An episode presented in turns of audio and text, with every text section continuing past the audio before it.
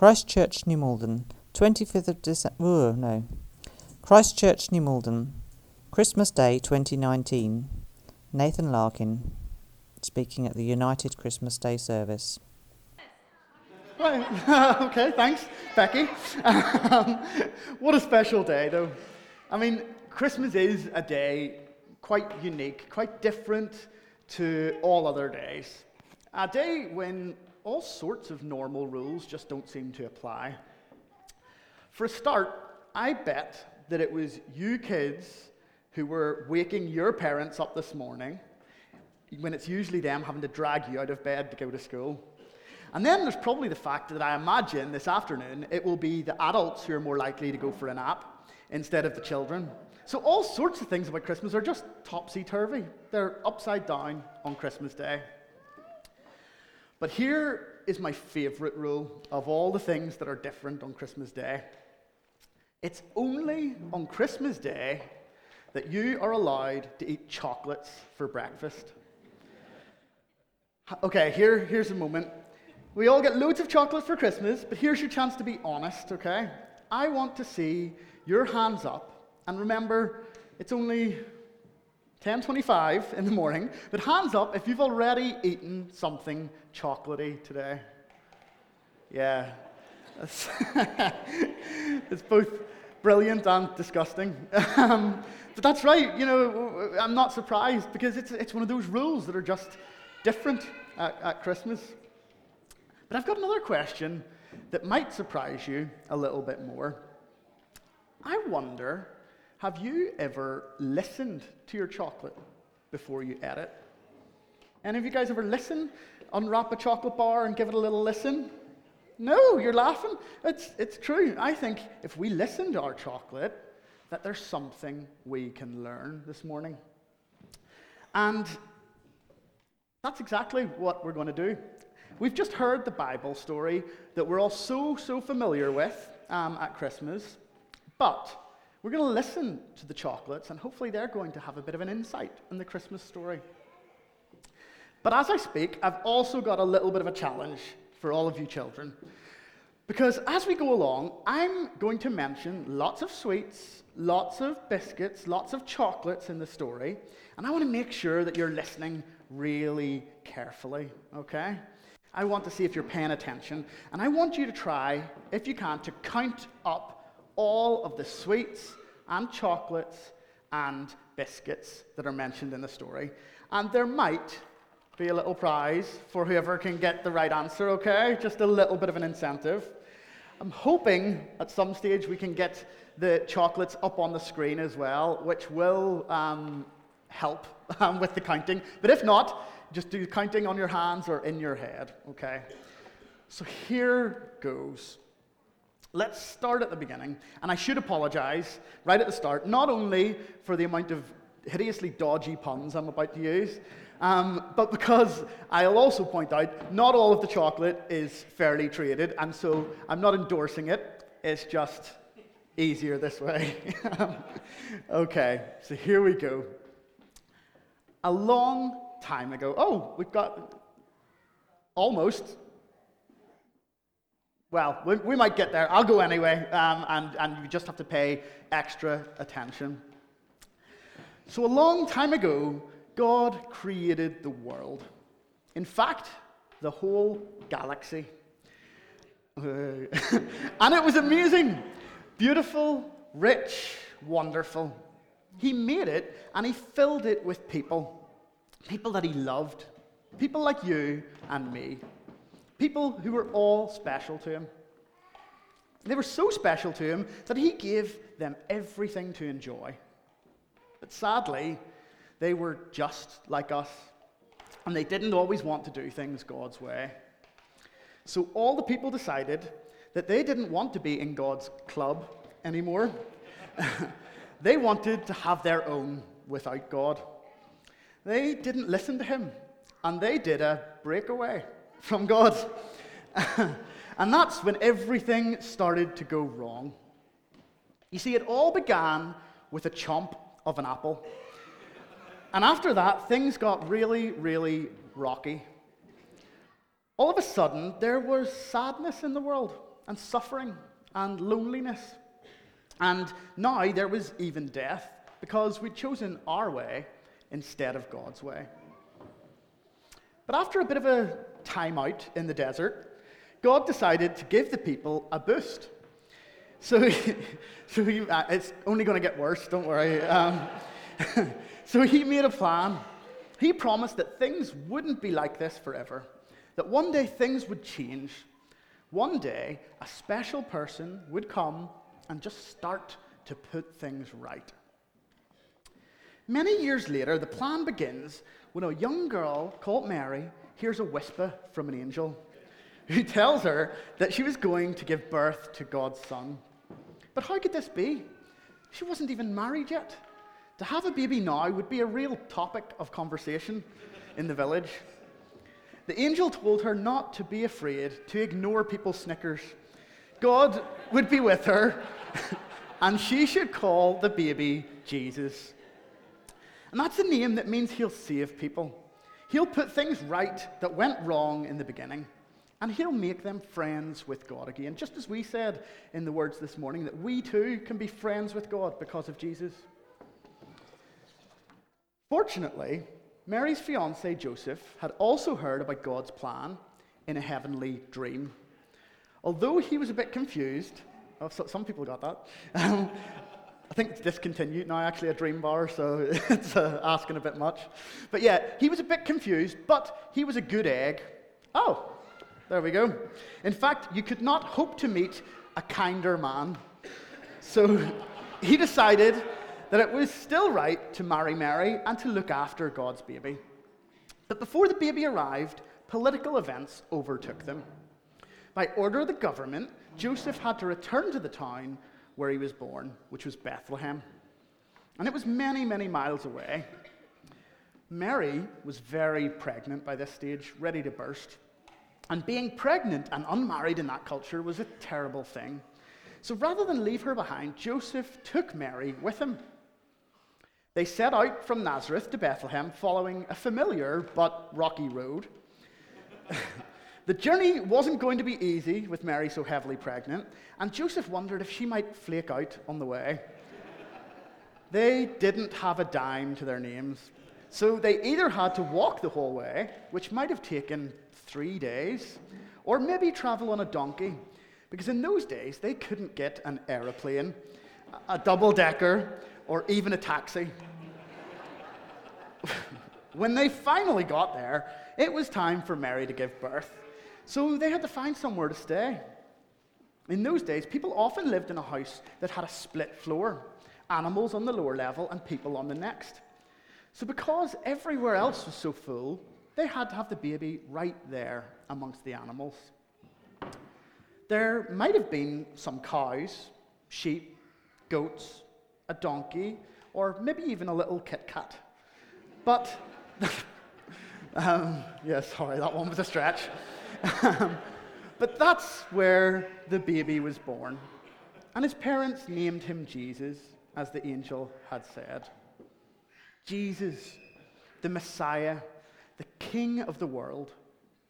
What a funny place for a king to be born. Now, since they had no cot, they laid him in a feeding trough called a manger, lined with crunchy hay. Mary wrapped the little child in strips of cloth because in those days there was no such thing as baby grows with poppers and buttons. And finally, the new family could just rest. Or at least that's what they thought, because it wasn't long before lots of visitors started to appear, coming to see this newborn baby king. In the neighboring countryside, some shepherds were in the field keeping watch over their sheep. These shepherds were tough men and poor. The life of a shepherd was no picnic. People didn't really respect the shepherds very much, and yet they were the first people that God decided to tell about his rescue plan. As they were relaxing with their sheep, they were looking up at the night sky when a strange light appeared. The light got nearer and nearer, brighter and brighter. Then suddenly, what they thought was a star burst into song. a choir of heavenly minstrels singing worship to God. The tunes they sang filled the air, and the shepherds were astounded. But they weren't singing any classic tunes. This one was a new song Glory to God in the highest heaven, peace to all of the earth.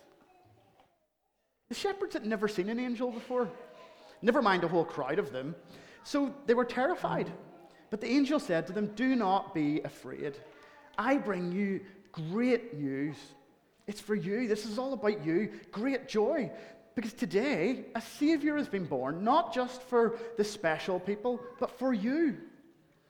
He's the Messiah that everyone has been waiting for, the King of the world, who is going to fix what has been broken between God and mankind and people just like you.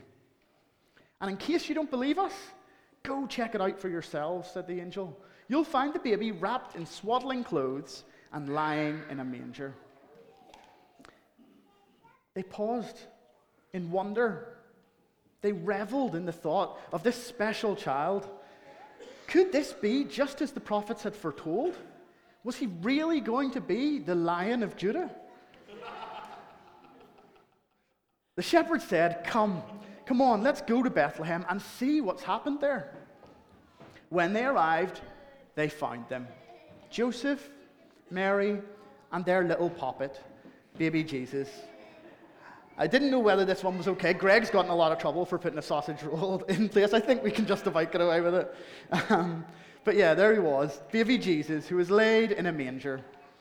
It was smelly and dirty, not really a place fit for a king. Certainly no bed of roses. But that didn't seem to matter. What mattered was that God had kept his promise. Something new really was happening. And even poor shepherds like them were invited.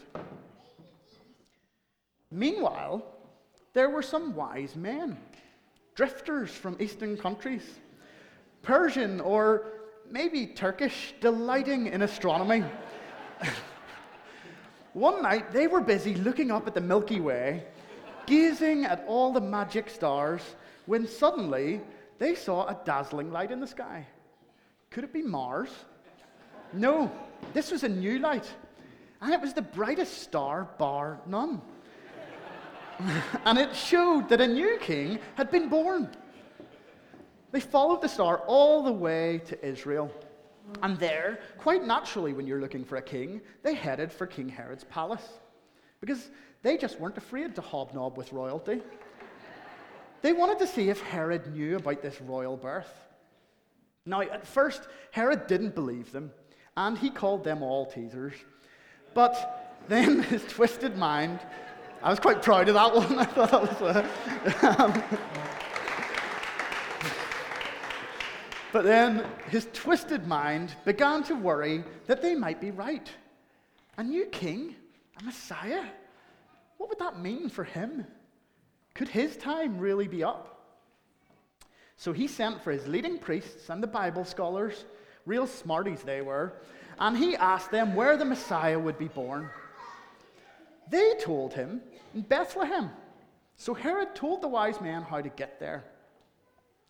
He wasn't very happy, but Herod still had a couple of tricks up his sleeve. And even though he secretly wanted to kill this little baby, he told the wise men that he also wanted to go and worship the king. He asked them to report back to him on their way back once they had found Jesus. The wise men were good trackers. And a few days later, just after eight, they arrived at their destination. However, they began to think that their sat nav had maybe let them down because it didn't lead them to a quality street. Certainly nowhere that you would expect to find a king. Well, what a surprise they got when they went in. There he was, baby Jesus. Not just a regular king, he was the true king. He was divine. And not born in a place or in a palace, but in an ordinary house, in an ordinary street. Even though he was the creator of the world, God had become one of us. And he was also going to have to experience everything that we experience too. The wise men were just so pleased to have found the one that they were looking for. So in they went, knelt down at the manger, worshipped him, and gave their bounty of gifts gold, frankincense, and some myrrh. When God warned them about Herod's awful plan, they decided to avoid his palace and instead head home another way. But when Herod found out that he had been tricked, he blew a fuse and ordered all the children in Bethlehem to be killed. But, importantly, God guided Mary, Joseph, and baby Jesus to safety. And the rest is history. Now, that is the real Christmas story, or at least a few highlights. It hasn't got much to do with, I promise that's, I think, the last, but it hasn't got much to do with reindeer, snowflakes, robins, or a baby even in a spotless crib decorated with tinsel. It just wasn't like that. Jesus was born a messy Messiah in the midst of a messy story, a threat to all of the rich and powerful. So let's not miss the meaning. Because he came to earth so that all sorts of people might know God's love for them. He came to bring God to each one of us. Now, some people don't believe that, and that's okay. But what matters this morning is how you want to respond to this familiar story. Now, I hope in telling the story that all of my chocolate and sweetie puns haven't distracted too much from the message of the story. But let's be honest, that is our real challenge today as we celebrate. How easy is it to get distracted by all of the busyness and the fun and things that are good, but yet forget what Christmas is about? See, Jesus was the first Christmas gift, and he was a gift that all of us can receive even now. What an amazing gift that is.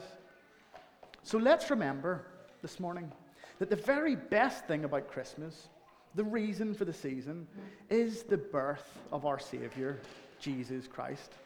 And let's join the shepherds and the wise men and honor that baby born in Bethlehem, King of kings and Prince of peace. Because Jesus is really worth all the celebrations. Sorry, that is the very last one. Um, okay, so as you go home this morning, um, and I'm sure you didn't eat all your chocolate. I'm pretty sure we've got some, or quite a lot of chocolate still lying around the house. I want you guys to remember, maybe just as you're unwrapping your chocolates, maybe listen to them before you eat them and remember the story that it's all about. Now, the only thing left is to find out if anyone was able to count how many chocolates and sweets were mentioned in there. Okay, I think Santi's hand was up first. Do you want to have a guess? 50 is very close, but not quite. Oh, little higher than 44, a little lower than 50. We've got a. Oh, yeah. Very, very close. Um, let's go. I, there's, uh, yeah. No, higher than 46. Um, oh, a lot lower than 66. We've got, got nothing here. Yeah, 49 is just one out. Um, okay. Yeah, j- sorry. 48, well done. Do you want to come on up and get your chocolates? A round of applause. 48. Um, dodgy puns, but um, yeah, there we go. Maybe give them a listen before you eat them. okay, thank you.